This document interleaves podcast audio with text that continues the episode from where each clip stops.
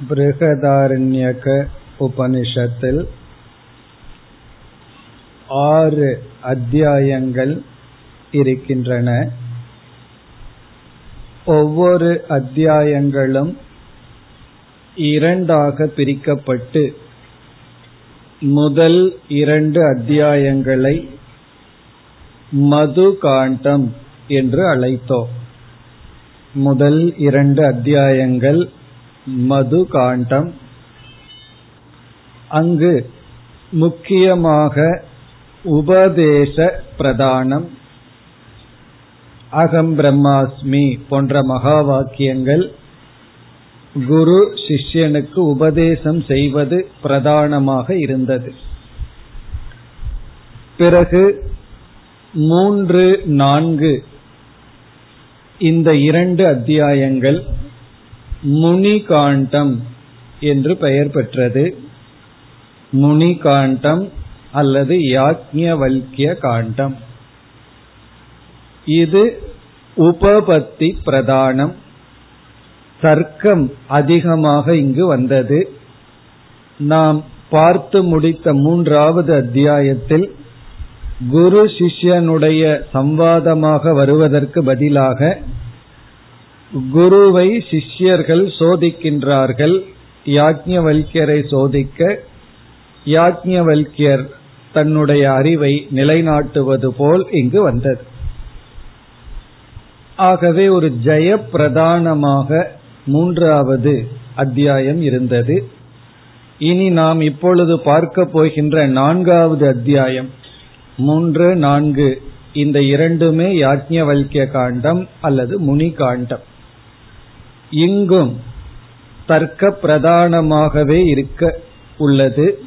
ஆனால் இங்கு ஜெய பிரதானம் அல்ல வாத பிரதானம் என்று சொல்லப்படுகிறது. நாம் இனிமேல் பார்க்க போகின்ற நான்காவது அத்தியாயம் வாத பிரதானம் வாத பிரதானம் என்றால் ஸ்வ மத தத்துவ நிர்ணய பிரதானம் ஸ்வ மத தத்துவம் ஸ்வ என்றால் நம்முடைய மதம் என்றால் கருத்து தத்துவம் என்றால் நம்முடைய மதத்தில் என்ன உண்மை இருக்கின்றதோ அதை நிர்ணயம் செய்வதுதான் இங்கு பிரதானம். ஆகவே இங்கு குருவிடம் யாரும் சோதிக்க வருவதில்லை குருவிடம் அறிவை பெற வருகின்றார்கள். இப்ப இந்த நான்காவது அத்தியாயத்திலும் முக்கியமாக ஆசிரியராக இருக்க போவது யாக்ஞவல்யர் முக்கிய சிஷ்யராக இருக்க போவது ஜனகர். ஆகவே ஜனகருக்கும் யாக்ஞவல்யருக்கும் சம்வாதம் நடைபெற இருக்கின்றது. இங்கு ஜனகர் யாக்ஞவல்யரை சோதிக்க போவதில்லை. யாக்ஞவல்யரிடமிருந்து அறிவை ஒரு சிஷ்யனாக இருந்து பெறப் போகின்றார். ஆனால் தர்க்க பிரதானமாக நாம் பார்க்க இருக்கின்ற நான்காவது அத்தியாயம் இருக்க போகின்றது. பிறகு கடைசி இரண்டு அத்தியாயங்கள் ஐந்து ஆறு கில காண்டம் என்று பெயர். அது உபாசனா பிரதானம். இப்ப முதல்ல வந்து உபதேச பிரதானம் முதல் இரண்டு அத்தியாயம். மூன்று நான்கு இது வந்து உபபத்தி பிரதானம். தர்க்கம் முக்கியமாக இங்கு இடம் பெறுகிறது ஆகவே மனநம் என்று சொல்லலாம். பிறகு ஐந்து ஆறு உபாசனம் பண்புகள் போன்றவைகள். ஆகவே ஐந்து ஆறு அத்தியாயங்கள்ல வேதாந்தம் வரப்போவதில்லை. நாம முக்கியமா இனி பார்க்க இருப்பது இந்த நான்காவது அத்தியாயம் மட்டும். இனி இந்த நான்காவது அத்தியாயத்திற்குள் வந்தால் இதில் ஆறு பிராமணங்கள் இருக்கின்றன. ஆறு செக்ஷன் நாம் இப்பொழுது எடுத்துக்கொள்ள இருக்கின்ற நான்காவது அத்தியாயத்தில் ஆறு செக்ஷன் ஆறு பிராமணங்கள். அதில் முதல் பிராமணம் பண்புகளும் உபாசனைகளும் சில வேல்யூஸ் பிளஸ் உபாசனை.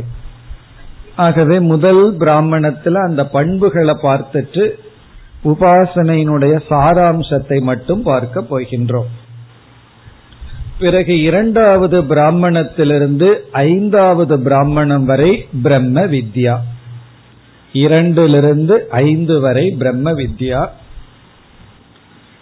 அதுல இரண்டாவது பிராமணம் மிக சிறியது. மூன்று நான்கு இதத்தான் நம்ம விளக்கமா பார்க்க போகின்றோம். மூன்றாவது செக்ஷன் நான்காவது செக்ஷன் தான் நம்ம புதிதாக பார்க்க போகின்றோம். ஐந்தாவது பிராமணம் ரிப்பிட்டேஷன் ஏற்கனவே வந்த யாக்ஞவல்யர் மைத்ரேயிக்கு என்ன சம்வாதம் வந்ததோ அது அப்படியே திரும்பவும் இங்கு வருகிறது. ஆத்மனஸ்து காமாய சர்வம் பிரியம் பவதினெல்லாம் அங்க பார்த்தோம். அந்த பிராமணம் அப்படியே மீண்டும் திரும்ப வருகிறது.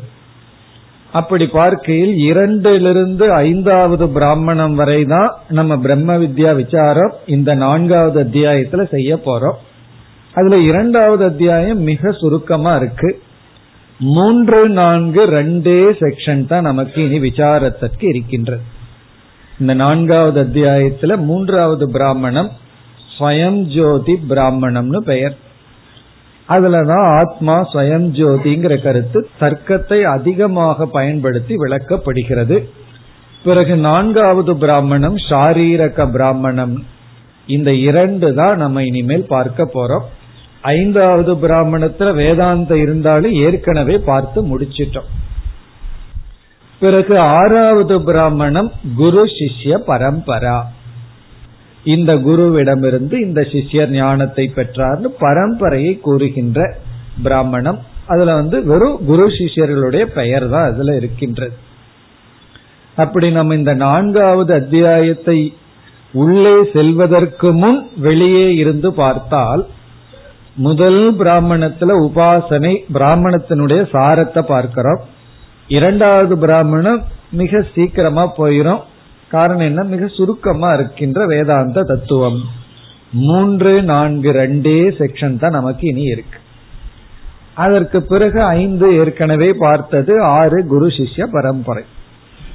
இத்துடன் நான்காவது அத்தியாயம் முடியும். ஐந்து ஆறு நம்ம வெறும் சாராம்சம். செக்ஷனுடைய சாராம்சம் அல்ல அந்த அத்தியாயத்துக்கு மிக மிக சுருக்கமாக பார்த்து முடிக்க போறோம். என்னென்ன பண்புகள் பேசப்பட்டுள்ளதுன்னு ஓரிரு வகுப்புல முடிச்சிருவோம். ஆகவே இனி நம்ம விளக்கமா பார்க்க போறது ரெண்டே செக்ஷன் தான் முழு பிருகதாரண்யக்கத்தில் அப்படின்னு என்ன அர்த்தம்னா நம்ம எண்பது சதவீதம் ஆரண்யத்துக்குள்ள வந்துட்டோம்னு அர்த்தம். ஆரண்யத்தை கடக்கிறதுக்கு ஆரண்யம்னா காடு. பிருகதாரண்யக்கம்ங்கிற காடை கடக்கிறதுக்கு நமக்கு இன்னும் இருபது சதவீதம் தான் இருக்கு டுவெண்ட்டி பர்சன்ட் தான் இருக்கு. அதுக்கும் கம்மியா இருக்குன்னு சொல்லலாம். அவ்வளவு தூரம் பயணம் செய்து வந்து விட்டோம். இனி நாம் முதல் பிராமணத்திற்கு செல்லலாம். இந்த முதல் பிராமணத்துல கதை ஆரம்பத்துல வருவதனால் முதல் இரண்டு மந்திரத்தை நம்ம படிக்கலாம். அதற்கு பிறகு முதல் பிராமணத்தினுடைய சாராம்சத்தை பார்க்கலாம். இங்கு எப்படி ஜனகரும் யாக்ஞவல்யரும் அறிமுகமாகிறார்கள் அப்படிங்கிற ஒரு சிறிய கதை ஆரம்பமாகின்றது. நான்காவது அத்தியாயத்தில் முதல் பிராமணத்தில் முதல் மந்திரத்தை படிப்போம் जनकोक वैदेहक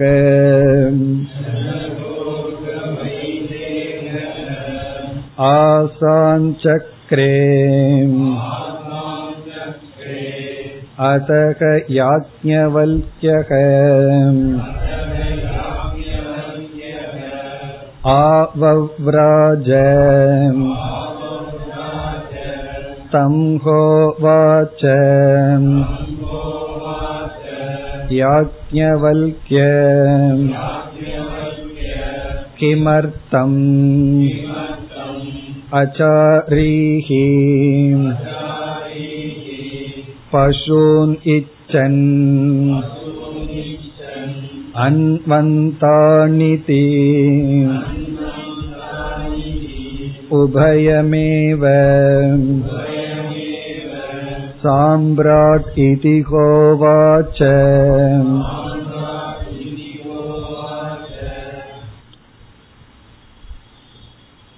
இந்த முழு அத்தியாயத்திலும் முக்கியமாக ஜனகரும் யாக்ஞவல்யரும் தான் நம்மிடம் இருக்க போகின்றார்கள் அதில் இப்பொழுது ஜனகரை உபனிஷத் நமக்கு அறிமுகப்படுத்துகிறது. ஜனகக வைதேகக. ஜனகர் என்ற பெயரை உடைய வைதேகர். ஜனகருக்கு இனியொரு பெயர் வைதேகக. வைதேகங்கிறதுக்கு ஜனகருக்கான இனி ஒரு பெயர். ஜனகக என்ற பெயரை உடைய வைதேகக. வைதேகக என்றால் யார் உயிரோடு இருக்கும் பொழுதே தேகாத்ம பாவத்தை விட்டவர்களோ அவர்கள் வைதேகக. விகதக தேக அபிமானக எஸ்மாத் சக வைதேகக. விகதம்னு விடப்பட்டது தேக அபிமானம். உயிரோடு இருக்கும் பொழுதே யாருக்கு தேக அபிமானம் விடப்பட்டதோ அவருக்கு வைதேகர் என்று பெயர். உண்மையிலேயே யாரு வைதேகர்னு சொல்லணும்னா உடல் இல்லாத ஜீவனத்தான் வைதேகர்னு சொல்லணும். இது வந்து பேய் பிசாசுக்கும் பொருந்தும். ஏன்னா அதுக்கு உடல் இல்லை. அதனாலதான் வேற ஒரு உடலை பிடிக்க போகுது. வேறொரு உடல் கிடைச்சா அது மூலியமா போய் இந்த உலகத்தை பார்க்கலான்னு பேய் பிசாசு வந்து உடலை தேடிட்டு இருக்கு. இப்போ உடல் இல்லாத ஜீவன். அதான் வைதேக ஆனா ஜனகருக்கு உடல் இருக்கேன்னா அதனால இங்க உடல் அற்றவர்னா உடல் அபிமானம் அற்றவர் உடல் இருக்கும் பொழுதே அவர் உடலில் இருக்கின்ற அபிமானத்தை விட்டவர் வைதேக அதனாலதான் வைதேகி அப்படின்னு சொன்னா வைதேகருடைய புத்திரி அப்படின்னு அர்த்தம். ஜனகருடைய மகள். ஆனா இந்த ஜனகர் வந்து ராமாயணத்துல வர்ற ஜனகரா இல்லையாங்கிறதெல்லாம் நமக்கு தெரியாது. ஏன்னா இது உபனிஷத்துல இருக்கு. இந்த உபனிஷத்தில் இருக்கிற பேரை எடுத்துட்டு ராமாயணத்துல வர்ற ஜனகர் பேரை வச்சிருக்கலாம். ஆகவே நம்ம புராணத்துல எல்லாம் போய் இதை சம்பந்தப்படுத்தி விசாரம் பண்ண முடியாது. நமக்கு தெரியாது. ஏன்னா சில பேர்த்துக்கு இதுதான் முதல் சந்தேகம் வரும். இந்த ஜனகரும் அந்த ஜனகரும் ஒன்னா வேறையா? நம்ம பதில் என்ன? எந்த ஜனகரா இருந்தாலும் இவரை போல கேள்வியை கேட்டு அந்த கேள்விக்கான பதில புரிஞ்சுக்கிறது மோக்ஷம். ஆகவே இது எந்த ஜனகருங்கிறது தாத்பரியம் நமக்கு கிடையாது. அப்படி வைதேகர் என்று அழைக்கப்படுகின்ற ஜனகர் என்ன பண்ணார்? ஆசான் சக்கரே ஆசான் சக்கரே அப்படின்னா அமர்ந்து கொண்டு இருந்தார். ஒரே ஒரு ஊர்லன்னு கதை சொல்லுவோம்ல அதே போல ஒரு ஊர்ல ஜனகர் உட்கார்ந்துட்டு இருந்தார் அப்படின்னு ஆரம்பிக்கின்றது உபனிஷத். ஆசான் சக்கரே விளக்காசிரியர் சும்மா இருக்க கூடாதல்ல ஏதாவது விளக்கம் கொடுக்கணுமல்ல. அதனால அவங்க விளக்கம் கொடுக்கின்றார்கள். அவர் எப்படி எதற்காக அமர்ந்து கொண்டிருந்தார்னா இவர் ஒரு பெரிய ராஜா. அந்த ராஜ்யமே விதேக ராஜ்யம்னு பெயர். இந்த ராஜா அவ்வளவு சுலபமா பார்க்க முடியாது. சும்மா போய் ராஜா கிட்ட பேசிட்டு வர முடியுமா என்ன? அவர்கிட்ட அவ்வளவு சுலபமா அணுக முடியாது. அப்பாயின்மெண்ட் வாங்கிட்டு தான் போகணும். அப்படி இந்த ராஜா வந்து மக்களை அல்லது முக்கியமானவர்களை பார்ப்பதற்குன்னு ஒரு காலத்தை ஒதுக்கி அவர்களுக்காக அமர்ந்து கொண்டிருந்தார். ஒரு அரசவையிலையோ அரசவைன்னா அது அது வந்து இதா இருக்கும் அரசியலா இருக்கும். தனி ஒரு காலத்தை கொடுத்து முக்கியமானவர்களுக்கு தரிசனம் கொடுக்கலாம் அப்படின்னு ஒரு காலத்தை ஒதுக்கி அவர்களுக்காக காத்து கொண்டிருந்தார். இப்போ ஒரு டைம் ஒதுக்கிட்டார். இந்த டைம்ல வந்து விஐபிக்காக அப்படின்னு சொல்லி. இப்ப விஐபிக்காக சில டைம் ஒதுக்கி அதுக்காக அவர் காத்து கொண்டு இருந்தார் சில விஐபிகள்லாம் வரட்டும் அப்படின்னு. இப்ப யாரு விஐபி வர்றா? அடுத்தது அப்படி அவர் அமர்ந்து கொண்டு இருக்கும் பொழுது அதாவது முக்கியமானவர்களிடம் தான் பேச அமர்ந்து கொண்டு இருக்கும் பொழுது அதக யாஜ்ஞவல்யக ஆவவ்ராஜ. அத அந்த சமயத்தில் யாஜ்ஞவல்யர் யாஜ்ஞவல்யக ஆவவ்ராஜ. ஆவவ்ராஜனா வந்தடைந்தார். ஜனகரிடம் வந்தார். ஆகதவான் அப்படின்னு அர்த்தம். ஜனகரிடம் வந்தார். அதாவது ஜனகர் முக்கியமானவர்களை பார்ப்பதற்கு தயாராக அமர்ந்து கொண்டிருக்கும் பொழுது யாக்ஞவல்யர் ஜனகரை பார்க்க வந்தார். உடனே ஜனகர் வந்து யாக்ஞவல்யரிடம் கேள்வி கேட்கின்றார். என்ன கேட்கிறார்? யாக்ஞவல்யர் வந்தவுடன் இந்த விளக்காசிரியர் எல்லாம் சும்மா இல்லாம கதையெல்லாம் அவங்க சேர்த்திக்கிறாங்க. ஏற்கனவே உபனிஷத் கதை சொல்லுது. அவங்களும் அந்த கதையில சேர்த்திருக்கிறார்கள். உடனே ஜனகர் எழுந்தார். அவரை நமஸ்கரித்து வரவேற்று இருக்கையில் அமர வச்சு நின்று கொண்டு இப்பொழுது கேட்கின்றார். என்ன கேட்கிறார்? தங்க உவாச்ச. தம் அந்த யாக்ஞவல்யரிடம் இப்பொழுது கேட்கின்றார். யாக்ஞவல்யர் யாக்ஞவல்யர் அவர்களே கிமர்த்தம் அச்சாரீகி கிமர்த்தம்னா எதற்காக? அச்சாரீகி நீங்கள் வந்துள்ளீர்கள். இப்ப ஜனகர் வந்து சபையில தயாரா இருக்கும் பொழுது யாக்ஞவல்யர் உள்ளே வரும் பொழுது கிமர்த்தம். கிமர்த்தம்னா எதற்காக? அச்சாரீகின நீங்கள் வந்துள்ளீர்கள். அப்படின்னு கேட்டுட்டு யாக்ஞவல்யர் பேசுறதுக்கு முன்னாடியே ஜனகரே பேசுறார். இதுக்காகவா இதுக்காகவா? ஜனகரே பேசுறார். இதற்காக வந்தீர்களா இதற்காக வந்தீர்களான்னு ஜனகரே இப்பொழுது கேட்கின்றார். அவர் வந்து ரெண்டு காரணத்தை அவரே யூகிக்கிறார். யாக்ஞவல்யர் இங்க வந்திருக்கணும்னா ஏதாவது காரணத்தோட தான் வருவார்கள். ஆகவே நீங்க இதற்காக என்னிடம் வந்தீர்களா இதற்காக வந்தீர்களா? அதுல அவர் கேட்கிற முதல் பசூன் இச்சன். என்னிடத்துல சில பசுக்களை பெற்று செல்ல வந்தீர்களா? அப்படின்னா பணம் வாங்க வந்தீங்களா? அதான் அர்த்தம். அந்த காலத்துல பசு இந்த காலத்துல பணம். எதற்காக வந்தீர்கள்? என்ன யாக்கியவல்யர் ஒரு முனிவர் அவர் ஆசிரமம் வச்சிருப்பார். அவருக்கு சில சிஷ்யர்கள் இருப்பார்கள். அதை மெயின்டைன் பண்ண வேண்டியது இருக்கலாம். ஆகவே ஒரு செல்வந்தரிடம் ஒரு முனிவர் போகும் பொழுது அந்த செல்வந்தர் என்ன நினைப்பார்? என்னிடம் அவர் வரணும்னா நான் என்ன ஆளு? என்னிடத்தில் இருக்கிற செல்வம் தான் அவரை இங்க ஈற்று இருக்கும் ஆகவே பசூன் இச்சன். நீங்க வந்து என்னிடத்தில் இருக்கின்ற பசுவை கேட்பதற்கு ஆகவே பசுவை கேட்க வந்துள்ளீர்களா? அல்லது அன்வந்தான் இதி. பிறகு உடனே ஜனகர் யோசிக்கிறார் யாக்கியவல்யர் வந்து போய் போய் பணத்துக்காக வருவாரா? அவர் ஒரு பெரிய மகாங்கிறது எனக்கும் தெரியும். ஆகவே ஒரு லிஸ்ட் ஒரு லிஸ்ட் எழுதி விட்டா நானே அனுப்பிச்சு வச்சிருவேன். என்ன வேணாலும். ஆகவே கண்டிப்பா இதற்காகத்தான் அவரே வரணுங்கிற அவசியம் இல்லை வேறு காரணத்திற்கு வரலாம். அது என்னன்னா அன்வந்தான். அன்வந்தான் அப்படின்னா மேலான மிக மிக சூக்மமான விஷயங்களை பற்றி விசாரம் செய்ய வந்துள்ளீர்களா? அணு அப்படின்னா சூக்ம வஸ்து. அந்தக என்றால் சூக்ம வஸ்துவை பற்றிய விசாரம் செய்ய வந்துள்ளீர்களா? அதாவது ஸ்பிரிச்சுவல் டிஸ்கஷனுக்கு வந்துள்ளீர்களா? அல்லது பணம் கேட்கறதுக்கு வந்துள்ளீர்களா? இங்க சூக்ம வஸ்து விசாரம்னு சொன்னா ஏற்கனவே ஜனகர் வந்து வேதாந்த விசாரம் செய்து கொண்டு இருக்கின்றார் மேபி யாக்கியவல்கிரிட்டியே படிச்சிட்டு இருக்கலாம் அல்லது மற்ற ஆச்சாரியார்களிடம் படிச்சிருக்கலாம். இப்ப ஜனகர் என்ன கேட்கிறார்? நான் ஏற்கனவே வேதாந்த சம்பந்தமான விசாரத்துல இருக்கேன். நீங்கள் வந்து என்னுடைய அறிவை பரிசோதனை செய்து எனக்கு மீண்டும் அறிவை கொடுக்க சூக்மமான வஸ்துவை பற்றிய விசாரம் செய்ய பிரம்மத்தை பற்றி விசாரத்தை மேற்கொள்ள நீங்கள் இங்கு வந்தீர்களா? அப்ப என்னிடத்துல நீங்க வருவது வந்து சாஸ்திர விசாரத்துக்கு வந்துள்ளீர்களா? அல்லது என்னிடத்திலிருந்து பொருளை பெற வந்துள்ளீர்களா? யாக்கியவல்யருடைய பதில் பாருங்க என்ன சொல்றார்?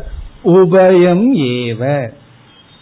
உபயம் ஏவ சாம்ராட் இதிகோ வாச்ச. யாக்கியவல்யர் ரொம்ப பிராக்டிக்கல் மேன் இல்ல நான் பணத்துக்காக வரலன்னு சொல்லிட்டு அப்புறம் கொஞ்ச நேரம் கழித்து ஏதாவது இருந்தா கொடுங்க. அப்படி சில பேர் கேட்பார்கள் வந்த உடனே அது இல்லைன்னு சொல்றது கடைசியில் அதையவே கேட்கறது. அப்படி எல்லாம் இல்லாம எந்த கில்ட் ஃபீலிங்கும் இல்லாம யாக்கியவல்யர் ரொம்ப தெளிவா பதில் சொல்றார் உபயம். இந்த இரண்டுக்காகவும் வந்துள்ளேன்.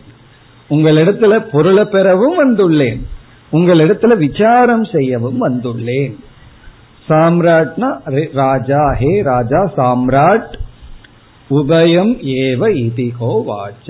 அப்ப நீங்கள் எதற்காக என்னிடம் வந்தீர்கள்? பொருளை பெற்று செல்லவா? அல்லது சூக்மமான விஷயத்தை பற்றி விசாரம் செய்யவா? அப்படின்னா யாக்கி வலிக்க ரொம்ப பிராக்டிக்கலா சொல்ற எனக்கு ரெண்டும் தான் வேணும். பொருளும் வேணும் தான் பிறகு நம்ம இப்பொழுது சாஸ்திர விசாரத்தையும் மேற்கொள்ளலாம். சூக்மமான விஷயத்தை பற்றியும் சிந்திக்கலாம் அப்படின்னு சொல்ற. ஆகவே இது அரசியல் மீட்டிங் அல்ல ஆன்மீக மீட்டிங் ஆன்மீகத்துக்காக காத்துட்டு இருந்தார் இவர் வந்தார் இப்பொழுது இனிமேல் விசாரம் நடைபெற இருக்கின்ற. இப்ப இதுதான் கதை. ஆகவே கதை ரொம்ப சிம்பிள் கதை இதோட முடிஞ்சாச்சு. இனிமேல் விசாரம் தான் அதாவது இந்த உபாசனை வந்து உபாசனையை தொடர்ந்து ஜனகர் யாஜ்ஞவல்கிறே தான் பேச போகின்றார்கள் குரு சிஷ்யராக இருக்க போகிறார்கள். இனி வந்து இந்த அத்தியாயத்தில் அதாவது இந்த செக்ஷன்ல உபாசனை வர இருக்கின்றது. உபாசனையுடன் சில பண்புகள் சில வேல்யூஸ் எல்லாம் நமக்கு கிடைக்க இருக்கின்றது. கதை இத்துடன் முடிவடைகிறது. இனிமேல் கதை ஒன்றும் கிடையாது. யாக்கியவல்யர் ஜனகர்ங்கிற பேச்சு தான் நமக்கு இருக்க போகின்றது. அடுத்தது என்ன வர இருக்கின்றதுன்னா யாக்கியவல்யர் வந்து கேட்கிறார் ஜனகரிடம் நீ எத்தனையோ ஆச்சாரியாரிடம் படிச்சிருக்க நீ என்ன அவர்களிடம் படிச்சேன்னு எனக்கு சொல்லு. மேற்கொண்டு நம்ம பார்ப்போம் அப்படின்னு சொல்றார்.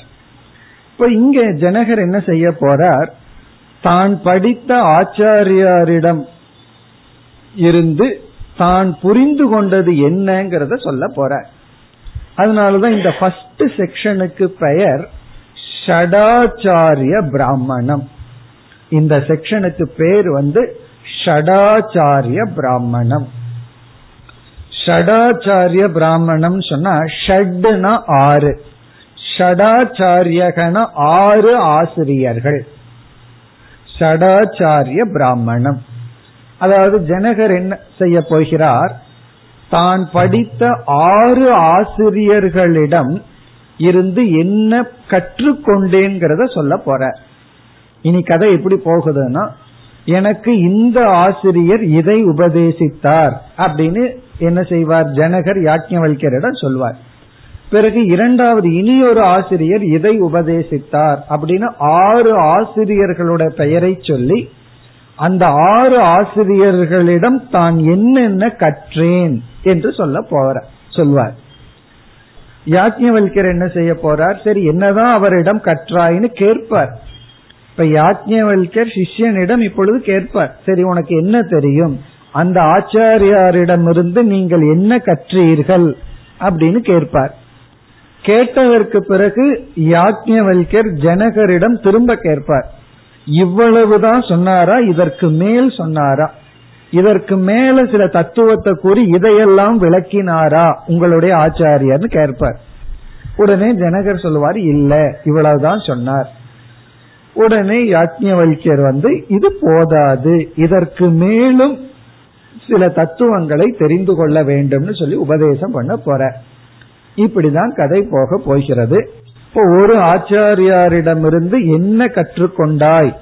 அப்படின்னு யாஜ்ஞவல்யர் கேட்க ஜனகர் வந்து ஒரு பகுதியை சொல்லுவார். இதெல்லாம் வேதாந்த பகுதியெல்லாம் உபாசனா பகுதி.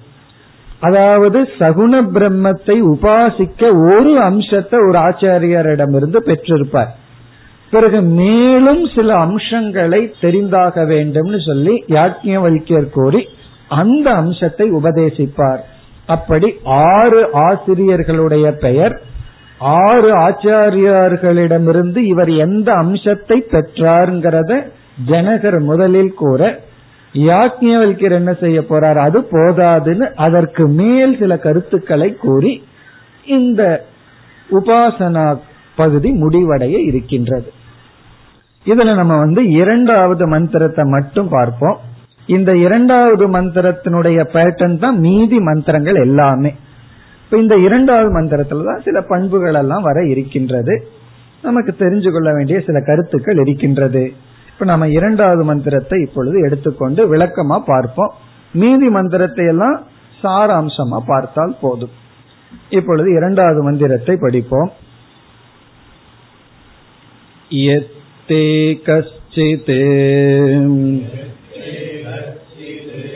கஷ்டித் अब्रवीत् तच्छृणवामेति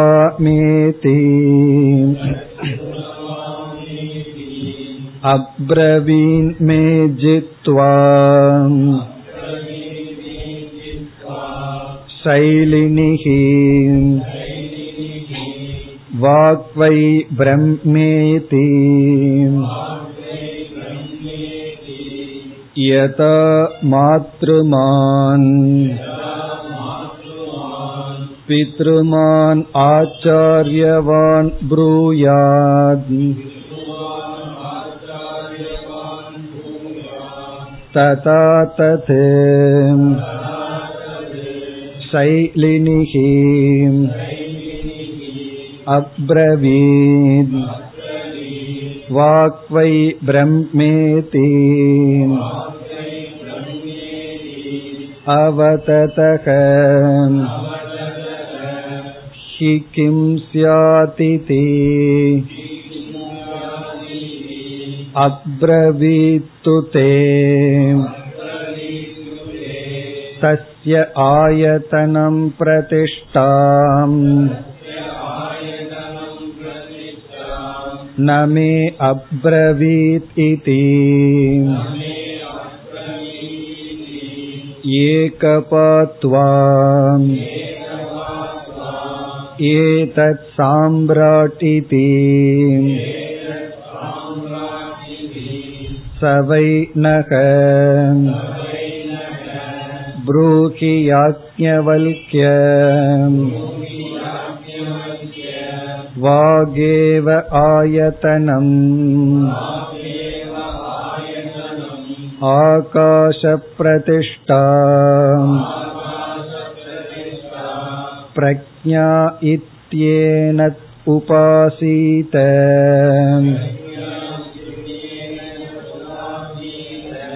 का प्रज्ञता याज्ञवल्क्य वागेव साम्राटिति क उवाच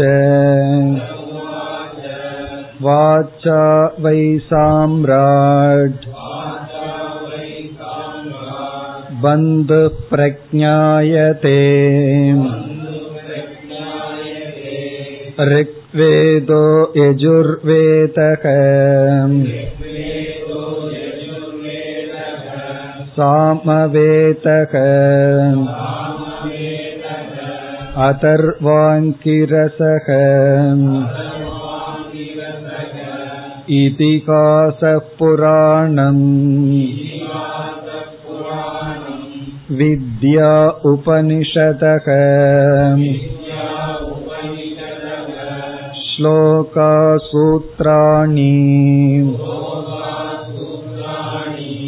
अणुव्याख्यानानि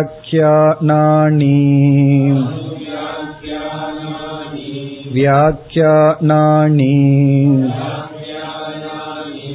इष्टं हुतम् अशितं पायितम्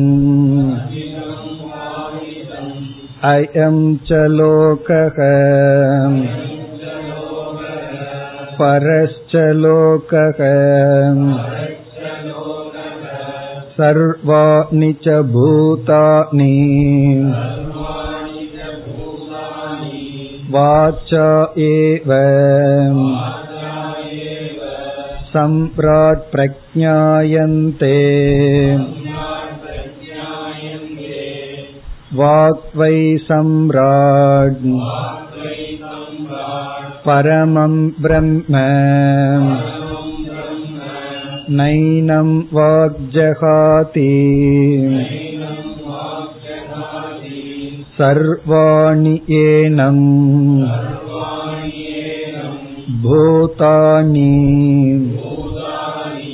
अभिरक्षन्ति देवो भूत्वा देवान् अप्येति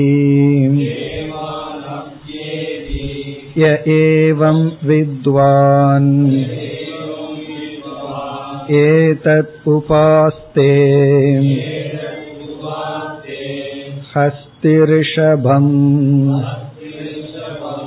सहस्रं ददामीति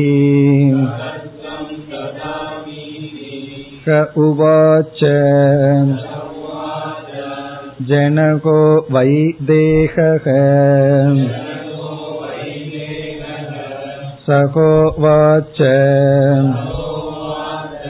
याज्ञवल्क्यः पिता मे मन्यथ न अननुशिष्य करेत इति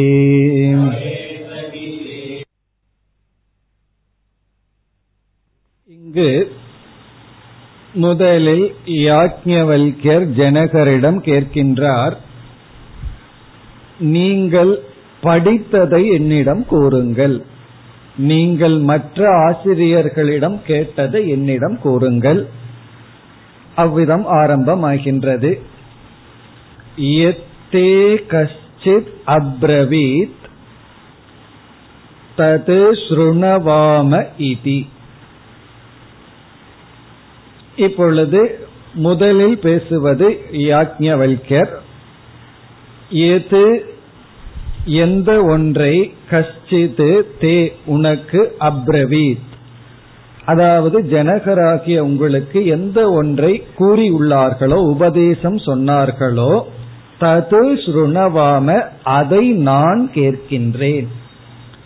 இப்ப வந்து சிஷ்யனை பேச சொல்லி குரு கேட்கிறார் எது எதை உங்களுக்கு உபதேசம் செய்தார்களோ உங்களுடைய ஆச்சாரியார்கள் அப்படின்னா என்ன அர்த்தம்? ஜனகர் வந்து பல ஆசிரியர்களிடம் பல விதமான அறிவை பெற்றுக்கொண்டு வருகின்றார். அதை நான் இப்பொழுது கேட்கின்றேன் அதை நான் கேட்கின்றேன். உடனே என்ன சொல்கின்றார் ஜனகர்?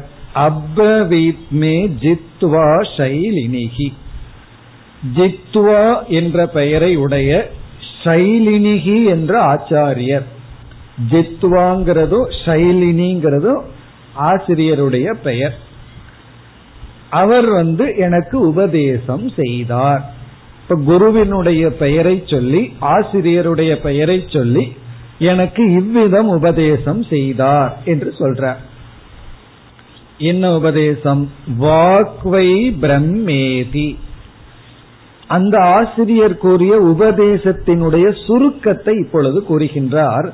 வாக் என்பது பிரம்மனாக. இங்கு வாக்கிறது அக்னி தேவனை பிரம்மன் என்று சகுண பிரம்மனாக உபாசிக்க வேண்டும் என்று உபதேசம் செய்தார். அதாவது அக்னி தேவனை பிரம்மமாக சகுண பிரம்மமாக உபாசனை செய்ய வேண்டும்னு கூறினார்.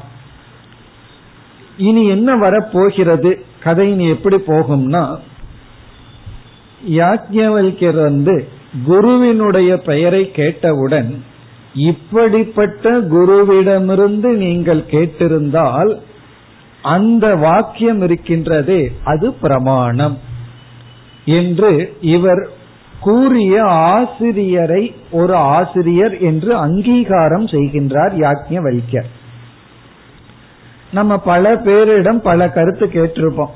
நம்ம ஒரு ஆசிரியரிடம் வேதாந்தம் பயின்ற ஆசிரியரிடம் சென்று நான் இவர் இப்படி சொன்னாரு அவர் இப்படி சொன்னாரு அப்படின்னு சொல்லும் பொழுது அந்த வேதாந்த ஆசிரியர் என்ன பண்ணுவார்? இவரிடம் நீ கேட்டிருந்தால் அது சரியான கருத்து தான் காரணம் என்ன? அவர் வந்து ஒரு பிரமாணத்தின் துணை கொண்டு உபதேசிப்பவர். சில தவறானவர்களிடம் கேட்டு இவங்க இப்படி சொன்னாங்க அப்படின்னு சொன்னா வேதாந்த ஆசிரியர் எப்படி உபதேசம் பண்ணுவார்? அவர் அவருடைய கற்பனையை அவர் மனசுல தோன்றி இருக்கிற சொல்லியிருக்கார். ஆகவே அதை பெரிதாக எடுத்துக்கொள்ள வேண்டாம். அவரிடத்துல நீங்க இன்ஸ்பயர் ஆயிருந்தா நல்லதுதான். மறுபடியும் வந்து அதிக முக்கியத்துவம் கொடுக்க வேண்டாம்னு சொல்லி ஒரு சிஷ்யன் தான் ஏற்கனவே ஒரு குருவிடம் கேட்டதை இனி ஒரு குருவிடம் சொல்லும் பொழுது அந்த குரு என்ன செய்வார்? நீ யாரிடம் கேட்டுள்ளாய்ங்கிறத கேட்டு அதை அங்கீகரிப்பார் அல்லது நிராகரிப்பார். நீ இவரிடம் கேட்டிருந்தா அதுல சில பிரச்சனைகள் இருக்கும். ஏன்னா அவர் சம்பிரதாயப்படி உபதேசம் செய்திருக்க மாட்டார். அல்லது இவரிடம் கேட்டிருந்தா அது சரியானதா தான் இருக்கும் அப்படின்னு ஒன்னா அங்கீகரிப்பார் அல்லது நிராகரிப்பார். இப்ப யாக்கியவல்யர் என்ன பண்றார்? நீ யாரிடம் கேட்டாய்னு என்கிட்ட சொன்னதிலிருந்து உன்னுடைய குருவை நான் ஏற்றுக்கொள்கின்றேன். ஏன்னா அவர் வந்து சரியானவராக இருக்கின்றார். ஆகவே அவருடைய கருத்து ஏற்றுக்கொள்ளத்தக்கது. அப்படின்னு என்ன செய்கின்றார்? ஜனகருடைய குருவை அங்கீகரிக்கின்றார். அங்கீகரித்து இப்படிப்பட்ட குருவிடம் கேட்டிருந்தால் அது பிரமாணம் அது அறிவை கொடுக்கின்ற கருவிதான் என்று இங்கு அங்கீகாரம் கொடுக்கிறார் அடுத்த பகுதியில். அதைத்தான் நம்ம கொஞ்சம் விளக்கமா பார்க்க போகின்றோம் இப்பொழுது. அதற்கு அடுத்தது எப்படி வரப்போகும்னு சொன்னா மீண்டும் யாக்ஞர் கேட்பார் இந்த குரு இதற்கு மேல் உபதேசம் பண்ணாரான். வேறு சில கருத்தை கேட்டு அந்த அக்னி தேவனுடைய வேறு சில தத்துவங்களை கேட்க போறார். அதெல்லாம் உபதேசம் பண்ணார்னா இல்லைன்னு சொன்ன உடனே யாக்கியவல்யர் என்ன சொல்லுவார்? நான் உனக்கு மேலும் மூன்று கருத்தை கொடுக்கின்றேன். அதையும் சேர்த்து வைத்து உபாசனை செய் அப்படின்னு சொல்ல போறார். ஆகவே குருவிடமிருந்து ஒரு பகுதியை தான் இவர் பெற்றுள்ளார். யாக்ஞவல்யரிடமிருந்து மற்ற பகுதியை பெற்று பூர்த்தி செய்து பிறகு வந்து உப்படி உபாசனை செய்தால் அதற்கு என்ன பலன் அப்படிங்கிற கருத்தெல்லாம் அதை தொடர்ந்து வர போகிறது இதெல்லாம் இந்த ஒரு மந்திரத்திலேயே இருக்கின்றது. இதே கருத்து தான் மற்ற மந்திரங்களிலும். ஆகவே இந்த ஒரு மந்திரத்தை பூர்ணமா பார்த்தோம்னா இந்த முழு செக்ஷனையே பார்த்தது ஆகிறது இனி அடுத்த பகுதி என்ன என்றால் இப்போ ஒருவரிடமிருந்து ஒரு கருத்தை நாம் கேட்கின்றோம். குறிப்பா தர்மத்தை பற்றி தியானம் உபாசனையை பற்றி அல்லது தேவதா விஷயங்களை பற்றி அல்லது வேதாந்தம். இது போன்ற கருத்துக்கள். தர்ம விஷயமோ அல்லது உபாசனா சம்பந்தமான விஷயங்களோ அல்லது சில விதமான தியானங்களோ அல்லது வேதாந்த விசாரமோ. இப்படிப்பட்ட கருத்துக்களை நாம் யாரிடமிருந்து கேட்க வேண்டும் என்றால் அந்த குரு மூன்று விதமான இடங்களில் சுத்தி அடைந்திருக்க வேண்டும். அப்படின்னு இங்க த்ரிவித சுத்தி இப்பொழுது யாக்ஞவல்யர் அறிமுகப்படுத்துகிறார். ஒரு ஜீவன் குறிப்பாக குருவாக இருப்பவர் இந்த மூன்று இடத்திலையும் போய் தூய்மை அடைந்திருக்க வேண்டும். அப்படி த்ரிசுத்தி யாருக்கு இருக்கின்றதோ அவருடைய வாக்கானது பிரமாணம். இங்க சங்கரர் ரொம்ப அழகான ஒரு வார்த்தையில சொல்றார் அவர்களுடைய வாக் ந கதாபி பிராமான்யம் விபிச்சரதி அப்படின்னு சொல்றார். ந கதாபி எப்பொழுதும் பிராமான்யம் விபிச்சரதி. அதாவது பிரமாணத்திலிருந்து விலகி போகாது. யார் இந்த மூன்று விதமான சுத்தியை அடைந்துள்ளார்களோ அவர்களிடம் நம்ம ஒன்று கேட்டோம் அப்படின்னா அது வந்து உண்மையிலிருந்து விலகி போகாது. இங்க பிராமான்யம் ந விபிச்சரதி அப்படின்னு சொன்னா அவர்கள் சொல்கின்ற உபதேசம் அவர்கள் கொடுக்கின்ற அட்வைஸ் வந்து உண்மையிலிருந்து விலகி போகாது. அப்படி இல்லைன்னா சில பேர் அதே சாஸ்திரம் கிருஷ்ணர் சொன்னார் பகவத்கீதையில சொல்லி இருக்குன்னு சொல்லி கிருஷ்ணர் கற்பனை பண்ண முடியாத கருத்தை சொல்லுவார்கள். ஆனா கிருஷ்ணர் பேர்ல போட்டுருவாங்க. கேட்ட கிருஷ்ணர் சொன்னார். அப்பதான் ஆள் கேட்பார்கள். ஆனா கிருஷ்ணர் எங்காவது சொல்லியிருக்காருன்னு தேடி பார்த்தா கனவுலையும் கூட கண்டிருக்க மாட்டார். நம்ம கீதைக்கு இப்படி எல்லாம் ஒரு வியாக்கியானம் வரும். அப்படின்னு சொல்லி. அது நல்லதா இருந்தா பரவாயில்ல. அப்படியெல்லாம் சிலதெல்லாம் இருக்கலாம். சில பேர் வந்து நான் சாஸ்திரம்தான் சொல்றேன் அப்படின்னு சொல்லிட்டு அசாஸ்திரமா இருக்கு. சாஸ்திர பகி முகமா இருக்கு. ஆகவே இங்க யாக்கியர்கள் இருக்கிற என்ன சொல்றார்? யார் இந்த மூன்று விதமான தூய்மையை அடைந்துள்ளார்களோ அவர்களுடைய வார்த்தையானது பொய்யாகாது பொய்ப்பிக்காது பொய்யாகி விடாது அப்படின்னு அவங்க வார்த்தையில உண்மை இருக்கும். ஆகவே அதை அப்படியே கேட்டு கொள்ளலாம். அது யார்? அதுதான் இப்பொழுது நம்ம பார்க்கிறோம்.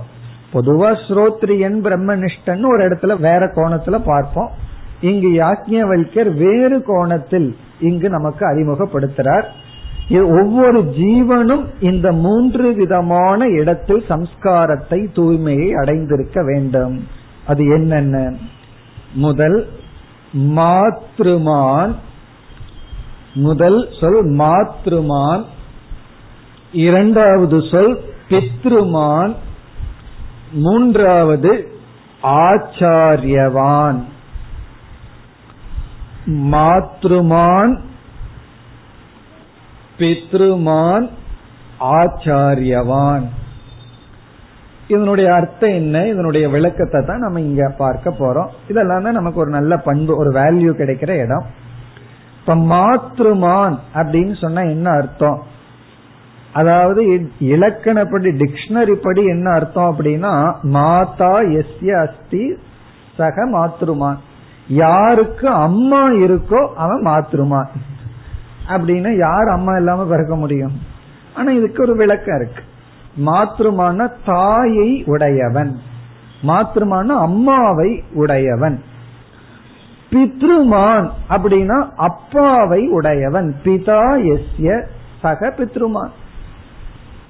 ஆச்சாரியவான் என்றால் ஆசிரியரை உடையவன். இப்ப யார் தாயை உடையவனோ யார் தந்தையை உடையவனோ யார் ஆசிரியரை உடையவனோ அவன். அவர்கள் சொல்வது பிரமாணம். அவர்களிடத்துல கேட்டாதான் அந்த வாக்கியம் இருக்கே அது உண்மையா இருக்கும். அவர்களிடத்துல நம்ம காதை கொடுக்கலாம் அப்படின்னு இங்க யாக்கியவல்யர் சொல்ற நீ சொன்ன ஆசிரியர்கள் எல்லாம் இப்படி இருக்காங்க அப்படின்னு சொல்லி அங்கீகரிக்கிறார். யாக்கியம் வலிக்கிறதுக்கு எவ்வளவு பரந்த மனப்பான்மை. இல்லைன்னு அவங்ககிட்ட எல்லாம் எது கேட்ட? நீ எங்கிட்ட தான் கேட்கணும். சில பேர் அப்படி. வேற யாருகிட்டையும் போகக்கூடாது. நீ எந்த இன்ஸ்டிடியூஷனுக்குள்ள வேணாலும் போய் பாருங்க. வேற யாருகிட்டையும் உன் காதை கொடுக்க கூடாது இங்க தான் கொடுக்கணும். ஏன்னா அங்க கொடுத்து உனக்கு உண்மை தெரிஞ்சுட்டா இங்க வரமாட்டேன் ஆனா யாக்கிய வைக்கிற வந்து பரந்த மனப்பான்மையை சொல்றாரு. அவங்க எல்லாம் நல்ல இப்படிப்பட்டவர்கள் தான். ஆகவே அவர்களிடத்துல நீ கேட்டு புரிஞ்சது சரிதான்.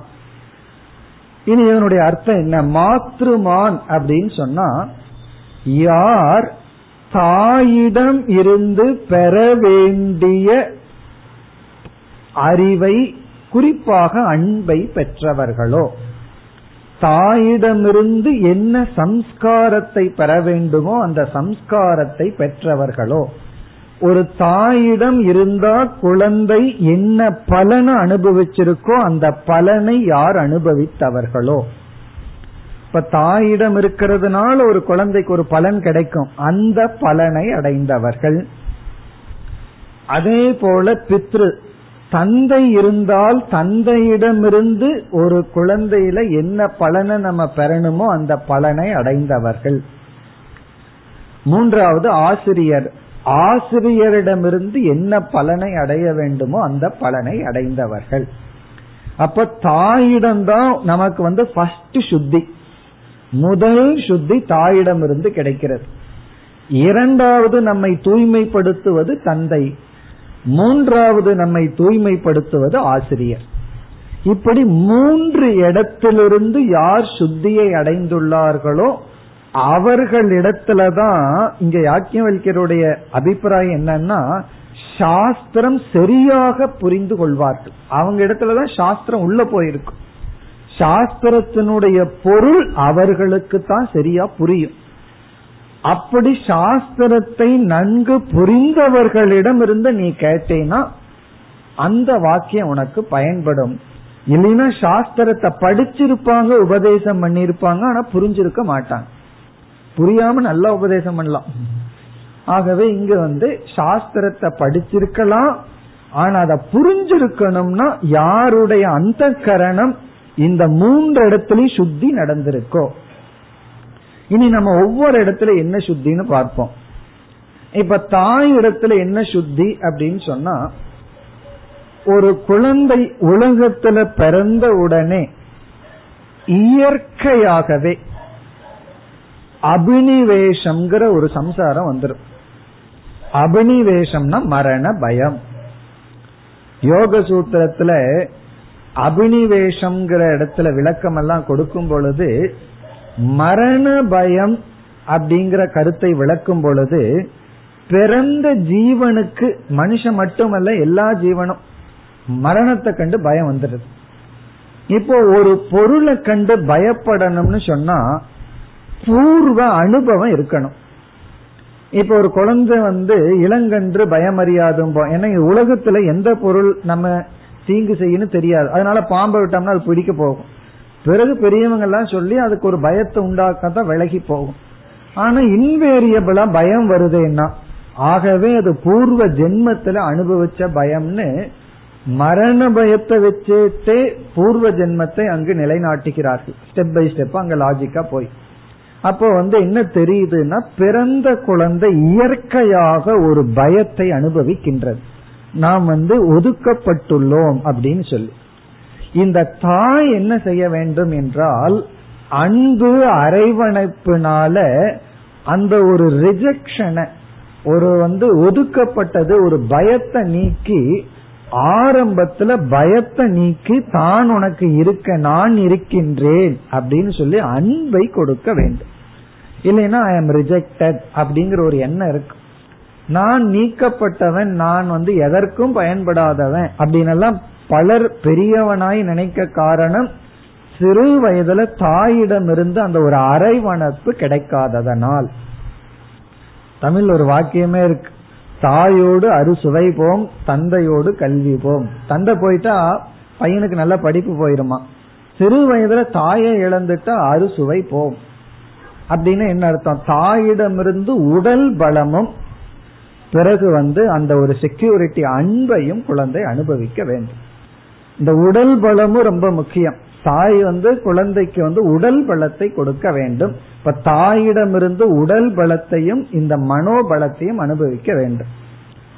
இது எப்ப நல்லா புரியும்னா தாய் இல்லாதவர்களை பார்த்தோம்னா நல்லா புரியும். அண்மையில ஒரு அனாதை ஆசிரமத்துக்கு நான் போயிருந்தப்போ அங்க அந்த சுவாமிஜி ஒருத்தர் நடத்துற ஒரு இருபது முப்பது பசங்களை வச்சுட்டு ஒரு ஐந்து வயதுல இருந்து பதினஞ்சு வயசு பசங்க எல்லாம் அதுல ஒரு நாலு வயது பையன் சாப்பிட்டு இருந்தான் நாங்கெல்லாம் சேர்ந்து சாப்பிட்டா அவன் சாப்பிட்றதையே நான் பார்த்துட்டு இருந்தேன் அவன் எப்படி சாப்பிட்டான்னு சொல்லி. அதாவது ஃபர்ஸ்ட் வந்து சாதம் வெறும் ரைஸ் மட்டும் ஒரு வேற ஒரு பையன் போட்டு போறான். அடுத்தது இனி ஒரு பையன் ரசத்தை விட்டுட்டு போறான். இவனுக்கு வந்து அந்த ரசத்தை வந்து சாதத்தை பிசைஞ்சு சாப்பிட தெரியல. இவன் பாட்டுக்கு வெறும் சாதத்தை எடுத்து சாப்பிட்டு இருக்கான் வெறும் சாதம் சாப்பிடுறான். அது நம்ம சாப்பிடறத மூணு மடங்கு அங்க பிளேட்ல இருக்கு சாப்பிடுறான். கடைசியில ரசத்தை குடிக்கிறான். அதற்கு பிறகு நான் பார்த்துட்டே இருந்தேன். நான் அவங்ககிட்ட சொல்றேன் பிசைஞ்சு சாப்பிடுன்னு அது அவனுக்கு புரியல நம்ம என்ன சொல்றோம்னு சொல்லி. அடுத்தது மறுபடியும் ஒருக்கா சர்வி வருது. மறுபடியும் சாதம் அவனோட பிளேட்ல விழுகுது. இனி ஒருத்தன் வந்து மோரை விட்டுட்டு போறான். அவனுக்கு மோரோட பிசைஞ்சு சாப்பிட தெரியல. வெறும் சாதத்தையே சாப்பிட்டு முடிக்கிறான். கடைசியில மோரை குடிச்சுக்கிறான். அதெல்லாம் உள்ள போய் தான் நடக்கணும். ஆனா இதே இது ஒரு அம்மா இருந்தா எப்படி குழந்தைக்கு பிசைஞ்சு சாதம் பிசைஞ்சு பருப்பு விட்டு நெய்ய விட்டு காக்காய காட்டி எப்படி அந்த குழந்தைக்கு சாதம் ஊட்டுறாங்க? அப்ப தாய் இல்லாததுனால அந்த குழந்தைக்கு சாப்பிடம் கூட தெரியல. அப்ப வெறும் சாதத்தை சாப்பிட அதை பார்க்கும்போது அந்த காட்சி இன்னும் மனசுல இருக்கு. இதுதான் தாயினுடைய அருமை. இப்ப தாயிடமிருந்து ஒரு குழந்தை எதை பெற வேண்டும்னா அன்பு ஒரு அரவணைப்பு உணவு ஆரோக்கியம். இப்ப யார் மாத்ருமான் அப்படின்னு சொன்னா வெறும் தாய் மட்டும் இருந்தா போதாது. அங்க இருக்கிற அனாதை ஆசிரம குழந்தைல சில தாய்கள்லாம் இருக்காங்க. தாயினால வந்து விடப்பட்டவர்கள். அல்லது தாய் இறந்து விட்ட இருக்கலாம். தாய் இருந்தும் நான் ஆபீஸ் அது இது பிசினஸ் பணம்னு சொல்லிட்டு இந்த குழந்தைக்கு ஒரு தாயா இல்ல அப்படின்னா அது அனாதை தான் ஆகவே தாய் வந்து அந்த குழந்தைக்கு எதை கொடுக்கணும்? அது அந்த வயசுல கொடுத்தா உண்டு இல்லைன்னா கிடையாது. அந்த வயதுல கொடுக்க வேண்டியது அன்பு உணவு அது கொடுத்திருக்கணும்.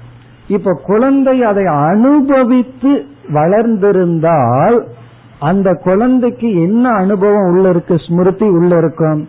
யாராவது நம்மை அரவணைத்தால் என்ன சுகம் இருக்கும்னு அந்த சுகத்தை அனுபவிச்சிருக்கும். அந்த குழந்தைனாலதான் மற்றவர்களை அரவணைக்க முடியும். எந்த எதை நம்ம அனுபவிச்சிருக்கிறோமோ அதைத்தானே மற்றவங்களுக்கு கொடுக்க முடியும். இப்ப ஒரு தாய் வந்த உடனே எட்டி உதச்சிட்டு வேற விதத்துல நடந்திருந்தா அந்த குழந்தைக்கு அதுவே தெரியாது. அப்படி ஒரு உலகம் இருக்குன்னே தெரியாது. அந்த அன்பே தெரியாது. ஆகவே ஒரு மனது மென்மை அடைய வேண்டும் என்றால் தாயினுடைய அன்பை அனுபவித்திருக்க வேண்டும். அன்பு உணவு இதெல்லாம் அனுபவிச்சிருக்க வேண்டும். அதனாலதான் சில சமயம் குழந்தை தவறே பண்ணாலும் அப்பா வந்து அடிப்பார். அம்மா வந்து அரவணைக்கணும். ஆனா இப்ப நான் பல குழந்தைகிட்ட கேட்பேன். ஒரு இன்டர்வியூ மாதிரி ஏதாவது குழந்தைய பார்த்தா நான் கேட்கிற கேள்வி வந்து அம்மா அடிப்பாங்களா அப்பா அடிப்பாங்களான்னா? எல்லா குழந்தையும் இன்வேரியபிளி அம்மாவை தான் காட்டுது உண்மையிலேயே அம்மா அடிக்க கூட. என்ன பண்ணாலும் பரவாயில்லன்னு விட்டுறணும் அப்பா தான் அடிக்கணும். மாறி போச்சு இப்போ. அம்மாவை கண்டுதான் குழந்தை பயந்துக்குது. அப்பா செல்லமாயாச்சு. ஆனா அம்மாவிட இருந்து என்ன பெறணும்னா அந்த அன்பை பெற வேண்டும். குழந்தை அங்க லாஜிக்கெல்லாம் கிடையாது. தப்பு பண்ணது அது லெப்ட் ஹேண்ட்ல சாப்பிடுது ரைட் ஹேண்ட்ல சாப்பிடுது மண்ணை சாப்பிடுது அதெல்லாம் கிடையாது. அன்பை கொடுத்துறணும் அதெல்லாம் அப்பா பாத்துக்குவார் மீதி எல்லாம் அப்படி அந்த மென்மையான மனதை சிறு வயதில் குழந்தை அனுபவித்திருக்க வேண்டும். இதத்தான் சாஸ்திரம் வந்து சுத்தி என்றே சொல்கிறது. இது வந்து ஒரு முதல் சுத்தி தாயிடம் ஒரு குழந்தை அனுபவிக்க வேண்டிய தூய்மை. அது மட்டுமல்ல குழந்தை வந்து அம்மாவை பார்க்கும்போது ஈஸ்வரனை பார்க்கும். குழந்தைக்கு ஃபர்ஸ்ட் காடு வந்து அம்மா தான் சாஸ்திரத்துல ஈஸ்வரனுக்கு என்னென்ன லட்சணம் சொல்றோமோ அதெல்லாம் தன்னை எரியாம அம்மா கிட்ட பார்க்கும். அம்மா வந்து சர்வஜகன்னு நினைச்சிருக்கோம். சர்வ சக்திமதின்னு நினைச்சிருக்கோம். போக போகத்தான் தெரியும் அப்பா கிட்ட பர்மிஷன் வாங்கணும். அதுக்கு சர்வ சக்தி கிடையாது. அது பின்னாடிதான் அது தெரியும். ஆனா ஃபர்ஸ்ட் அம்மா தான் வேர்ல்டு அம்மா கிட்ட தான் எல்லா சக்தி இருக்கு எல்லா அறிவு இருக்கு பெருசானா புரியும். வேற விஷயம். அது வேற. அம்மாவுக்கு ஒன்றும் தெரியாது. அம்மா வந்து டம்மி இதெல்லாம் பின்னாடி புரிஞ்சுக்க வேண்டிய விஷயம். ஆனா அந்த நேரத்துல ஈஸ்வரனுடைய லட்சணம் அப்படியே அம்மாவிட குழந்தை பார்க்கும். அப்போ அம்மா எப்படி தன்னை நடத்தி கொள்கிறாள்? அவளுடைய பேச்சு எப்படி? உடலை எப்படி தூய்மையா வச்சுக்கிறான் ஆடைய தூய்மையா எப்படி வச்சுக்கிறான் நெகத்தை எப்படி தூய்மையா வச்சிருக்கான் இதெல்லாம் குழந்தை அம்மாவிடமிருந்து தெரியாம பழகும் அதனாலதான் ஒரு குழந்தை பின்னாடி வந்து தூய்மையா இருக்கிறது தன்னுடைய தாயை பார்த்து தன்னை அறியாமல் பழகியது. இப்ப இது போன்ற சுத்திகள் எல்லாம் ஆசிரியர்கிட்ட இருபது வயசுல வர்ற ஆசிரியர் என்ன சொன்னாலும் ஏறாது. ஒரு பிரம்மச்சாரி ஒரு குரு கிட்ட வர்றான் இருபத்தஞ்சு வயசுலன்னா என்னதான் சொல்லி கொடுத்தாலும் வராது. அது அம்மாவிடமிருந்தே சிலதெல்லாம் பயின்று இருந்திருக்க வேண்டும். ஆகவே இங்கு யாக்கியவல்யர் முதல் நிபந்தனையா என்ன சொல்றார்? மாத்ருமான். தாயிடமிருந்து பெற வேண்டிய சுத்தியை பெற்றிருக்க வேண்டும். பிறகு அடுத்தது என்ன? மாத்ருமான். மாத்ருமானுக்கு அப்புறம் வந்து பித்ருமான். பித்ருனா தந்தை. இப்ப தந்தையிடம் ஒரு ஒருவன் வந்து ஒரு குழந்தை என்ன பெறணும்னா ஆக்சுவலி தந்தை தான் குழந்தையினுடைய அறிவுக்கு காரணம். எப்படின்னா அவரு தான் ஆசிரியரை அறிமுகப்படுத்தி வைக்க வேண்டும். ஏன்னா அப்பா தானே முடிவு பண்றாரு இந்த ஸ்கூல்ல சேர்த்தலாமா அந்த ஸ்கூல்ல சேர்த்தலாமா இதெல்லாம் அப்பாவுடைய வேலை. சோ தந்தை என்ன செய்யணும் அப்படின்னா அந்த பையனுடைய டிசிப்ளின் அதற்கு பிறகு பிறகு அவனுக்கு என்னென்ன வேணும் அப்படின்னு அவனுடைய சம்ஸ்காரத்தை புரிஞ்சு தந்தை வந்து குருவை அறிமுகப்படுத்தி வைக்க வேண்டும். மாதா பிதா குரு தெய்வம் சொல்றமே மாதா தான் பிதாவை அறிமுகப்படுத்தி வைப்பா. அது மாதாவுக்கு மட்டும் தெரிகின்ற உண்மை. இதுதான் உன்னுடைய அப்பா அப்படின்னு அம்மா சொல்லி கொடுப்பா. அப்போ அம்மா மூலியமா அப்பாவை நம்ம அறிகின்றோம். அதுக்கு அம்மா தான் பிரமாணம். பிறகு அப்பா மூலியமா ஆசிரியரை நாம் அறிகின்றோம். அப்பாதான் வந்து ஆசிரியரை அறிமுகப்படுத்தி வைக்கிறார். பையனுக்கு என்ன தெரியும்? எந்த டீச்சர்கிட்ட போய் என்ன படிக்கலான்னு உடனே ஆசிரியரை அறிமுகப்படுத்தி வைக்கின்றார். அப்படி தாயிடம் பெற வேண்டிய பக்குவத்தை பெற்று தந்தையிடமிருந்து பெற வேண்டிய பக்குவத்தை பெற வேண்டும். இப்ப தந்தையினுடைய பிரசன்ஸ் ரொம்ப முக்கியம். சில பேர் வந்து அந்த பிரசன்ஸினுடைய அந்த இருப்பினுடைய பெருமையே தெரியறது இல்லை நான் இருந்தா என்ன பண்ண போறேன்னா ஒண்ணும் பண்ண வேண்டாம் இருக்கணும் அவ்வளவுதான். அதனாலதான் பார்த்தோம்னா குழந்தை வந்து அந்த பயத்துல இன்செக்யூரிட்டியில தாயை பிடிச்சிட்டு இருக்கும்போது தாயினுடைய ஒரு ட்ரெஸ்ஸோ ஏதாவது இருந்தா அதுவே ஒரு செக்யூரிட்டி கொடுக்கும். அந்த கிராமத்துல எல்லாம் பார்க்கலாம். இந்த குழந்தைய தொட்டில போட்டு ஒரு அம்மா போய் வேலை செய்ய போகும். அப்ப அம்மாவனுடைய ஒரு ட்ரெஸ் ஒரு சாரீவோ ஏதோ குழந்தை கையில கொடுத்துட்டு போயிட்டு அதை பிடிச்சிட்டு இருக்கும் குழந்தை. அதுவே ஒரு பாதுகாப்பு அந்த குழந்தைக்கு. அப்படி அந்த ஒரு செக்யூரிட்டியை அனுபவிச்சு பிறகு தந்தையிடம் வந்து ஆசிரியரிடம் செல்ல வேண்டும். அப்படி தந்தையிடம் பெற வேண்டிய பக்குவத்தை பெற்றிருக்கணும். இது வந்து பித்ருமான். தந்தையிடம் அதிகமா கிடையாது. முதல்ல அம்மா தான் அதான் ரொம்ப முக்கியம். தாயை விட்டு தந்தை. தந்தையிடம் பெற வேண்டிய டிசிப்ளின் ஒழுக்கங்கள் அது. பிறகு தந்தை என்ன பண்றார்? ஆசிரியரிடம் கொண்டு போய் சேர்க்கின்றார். இப்ப என்ன ஆச்சுன்னா ஆசிரியரிடம் வந்தாச்சு. ஆச்சாரியவான். இப்ப நம்ம ஆச்சாரியவானுக்கு வர்றோம். ஆசிரியர்.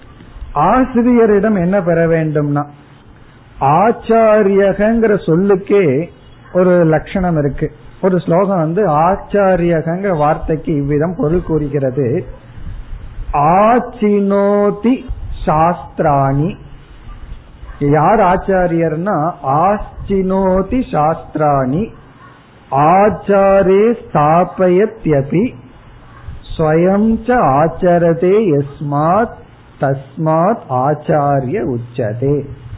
தஸ்மாத் ஆச்சாரிய உச்சதே. ஆகவே அவர் ஆச்சாரியர்னு சொல்லப்படுகிறார். யார் ஆச்சாரியர்னா? First line ஆச்சினோதிகி சாஸ்திராணி. ஆச்சினோதிகி சாஸ்திராணி. ஆச்சினோதினா விதவிதமான சாஸ்திரங்களை சேகரித்து தன்னுடைய அறிவில் வைத்திருப்பவர். ஆச்சினோதினா கலெக்ட் பண்றதுன்னு அர்த்தம். சாஸ்திராணின்னா அவர் விதவிதமான சாஸ்திரங்களை அவர் தலைக்குள்ள வச்சிருப்பார். ஸ்மிருதினா அவருக்கு வந்து யாக்கிய வல்கிய ஸ்மிருதி மனு ஸ்மிருதினு எல்லா ஸ்மிருதியும் அவருக்கு தெரியும். வேதாந்தம்னா பல உபனிஷத்துக்களை தனக்குள்ள கலெக்ட் பண்ணி வச்சிருப்பார். அப்படி பல சாஸ்திரங்களை தன்னுள் வைத்தவர்.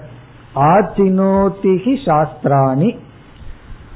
ஆச்சாரே ஸ்தாபயத்யபி. யார் ஆசிரியர்னா நம்மை ஆச்சாரத்தில் யார் பொருத்துகிறாரோ அவர் ஆச்சாரியர். ஆச்சாரே ஸ்தாபயதி. ஆச்சாரேன ஒழுக்கம். இப்படித்தான் வாழணும். இப்படி இருக்கணும்னு ஆச்சாரத்தில் ஸ்தாபயத்யபி. நம்மை ஆச்சாரத்தில் சேர்ப்பவர் ஆசிரியர் ஆச்சாரியர். ஆச்சாரே ஸ்தாபயத்யபி. இங்க ஆச்சாரம்னா சொல்லி நம்ம தப்பா புரிஞ்சு கூடாது நீ ஒன்ன தொட மாட்டா அதை தொட மாட்டா அப்படி அர்த்தம் இல்ல. ஆச்சாரம்னு இங்க ஒழுக்கம் அர்த்தம். ஆச்சாரம்ங்கிறது வந்து நம்ம தவறா பயன்படுத்த கொள்ளக்கூடாது. ஆச்சாரம்னா ஒழுக்கம். நம்மை ஒழுக்கத்தில் குணத்தில் அவர் வந்து நம்மை பொருத்துவார். உண்மை தானே சின்ன வயசுல வாத்தியார் கண்டு தானே பயந்துக்குவோம். காரணம் என்ன? அவர் என்னென்னலாம் செய்ய சொல்றாரோ செய்யறதுக்கு பிடிக்காது. ஆகவே ஆசிரியர் கண்டா பயந்துக்குவோம். காரணம் நம்மை ஆச்சாரத்தில் ஒழுக்கத்தில் அவர் ஈடுபடுத்துவதனால். சரி நம்மை அவர் ஈடுபடுத்துறார் அவர் என்ன பண்றாருன்னா ஸ்வயம் ஆச்சரதே எஸ்மாத் தானும் அந்த ஆச்சாரத்தை பின்பற்றுபவர். இப்ப ஸ்வயம் ஆச்சரதே எஸ்மாத் யாது காரணத்தினால் தான் ஆச்சாரத்துடன் இருந்து தன்னுடைய சிஷ்யர்களை ஆச்சாரத்தில் ஈடுபடுத்துகிறார்களோ? தஸ்மாத் ஆச்சாரிய உச்சதே. ஆகவே ஆசிரியர் என்று அழைக்கப்படுகிறார்கள். அவங்கள நம்ம ஆசிரியர்னு சொல்றதுக்கு காரணம் என்னன்னா நம்மை ஒழுக்கத்தில் நன்னெறியில் நம்மை ஈடுபடுத்துபவர்கள் தூண்டுபவர்கள். இதெல்லாம் ஆசிரியரிடமிருந்து பெற வேண்டிய பக்குவம். இப்படி இந்த மூன்று இடத்திலையும் பக்குவப்பட்டவர்கள் சாஸ்திரத்தை படிச்சா அவங்களுக்கு விளங்குமா?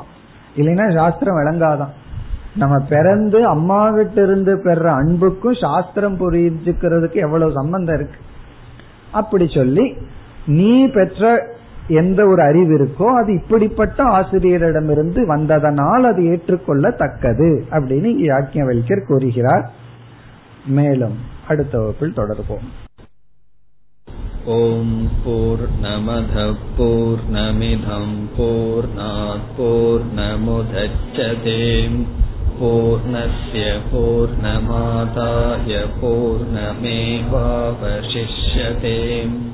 ॐ शान्ति शान्ति शान्तिः